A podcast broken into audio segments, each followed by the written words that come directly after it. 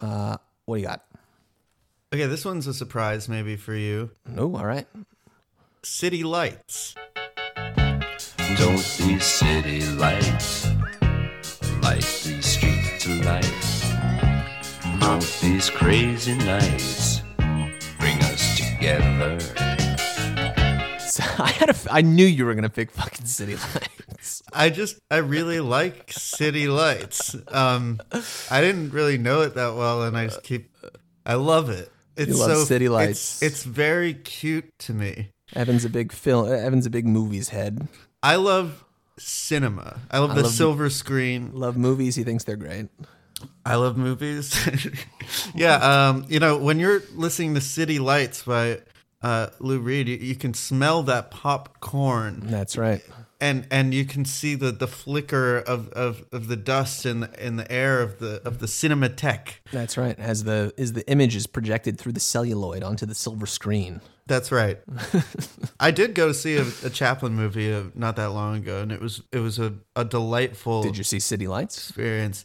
I saw Modern Times. Modern. Oh, well, Modern Times is classic. Yeah. Uh, it's, uh, Modern Times. Bob Dylan. Yeah, Another Charlie Chaplin. Um, yeah, the Chaplin uh, reference. Uh, yeah, City Lights sounds so funny. I, I love it. I like that he's like. It sounds like he's doing it like. um like he's it sounds like he's singing this song to a rubber duck in his bathtub right. like that's sort of the tone. He's like what the city lights. It's so like sticks out like a sore thumb on the bells just from the way that it sounds to the way that what he's fucking talking about and where it occurs in the record it's just like such a hard left turn in this record that is just this sickly kind of boogie rock album. Uh it's it's a uh song about like it's like a, a leonard maltin rock. Right.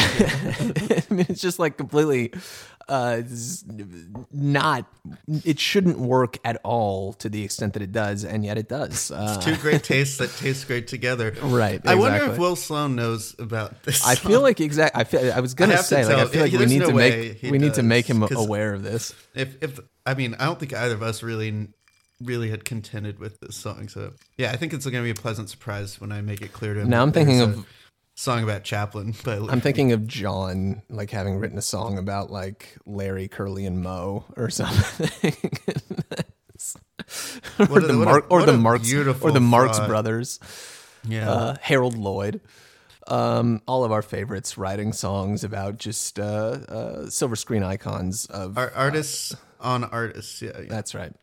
City Lights. Uh, it's very good Charlie Chapkin's Chapkin's, chapkin Charlie Chaplin's cane yeah Flicked the rain a- away, away. Things weren't quite the same after he left us. Yeah. Um, great pick. I love it. Uh, I'll do some more bells representation uh, since we've talked about the bells so recently, and I'm I s- still feel like I'm in such a, a bells mindset. you're a real bells bell mode. end Uh, Disco Mystic. It's got to be got to be there. all right What What do you mean? All right, you don't like Disco Mystic? i said all right that was an Wow. affirmative thing to say Well, you're i said igno- all right all right. all right Um, really, uh, I think this is Lou in bimbo mode, but also in book mode, like fully aware of how bimbo, like so so Yeah. aware of how bimbo he's being that it becomes book. Um, you know, there, there's you're you're right about that. There's something about the bells. I'm sure we will revisit the, that record Hmm. um, because I think that it is really fascinating. The more I think about it, for that reason, and and the way that what we see on "Give Me Some Good Times," you know, that's like the first really big explosion of like this ugly self-awareness or that self-awareness that he sort of built slowly over the time he was working on um, these records like uh, rock and roll heart and uh, coney island baby on street hassle he really like expands that in a very aggressive way and Right. then on on the bells he he refines it post that um, yeah. I think that makes sense. Yeah, it, it, it, with Street Hassle and the Bells, it becomes clear that he's like aware of who he is and what Mm-hmm. his reputation is and what he is doing and how it's going to be received by people. So whereas, yeah, like Rock and Roll Heart, for instance, it really is just like this fucking, you know, dumb as a doornail kind of record about banging on drums.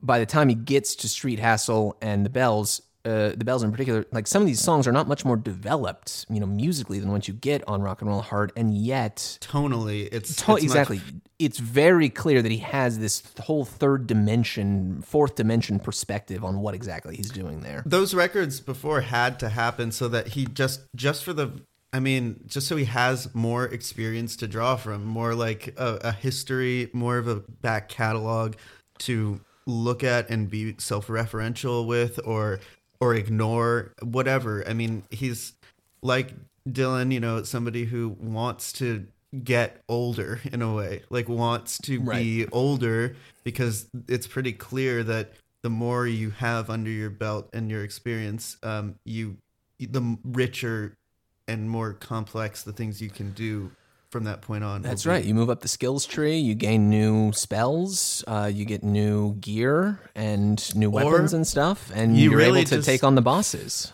Maybe you actually just uh, keep the same stuff, and you you just realize that there's a different way to use it. You know. I really do feel. I know I've made this fucking stupid reference before uh, in other contexts, but I really do feel like Lou's career, like uh, Eh, from like 65 up until 79, 80, is basically like a Metroid game where Yeah, like, yeah. he ends the Velvet Underground just like at the absolute peak of everything, and then all of a sudden he's just like like Yeah, yeah. You start with like your full powers, and then like the first cutscene is you get like hit really hard by some giant alien thing, and then it's like you spend the, the rest of your entire Exactly. time all of his all of his his life bars are completely taken down. Uh, the Yeah. bombs and the missiles and stuff, he loses all of them, and he needs to spend years running around collecting them and powering back up. And then he finally he really gets there. Yeah, but the it just takes journey. a decade.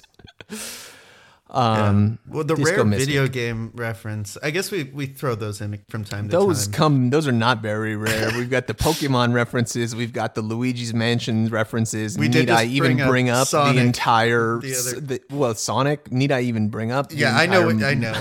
I know. Isle Delfino saga. Yeah, yeah. Well, anyway, Uh, Disco Mystic. Disco Disco. Mystic. Disco Mystic. Disco Mystic. That's right.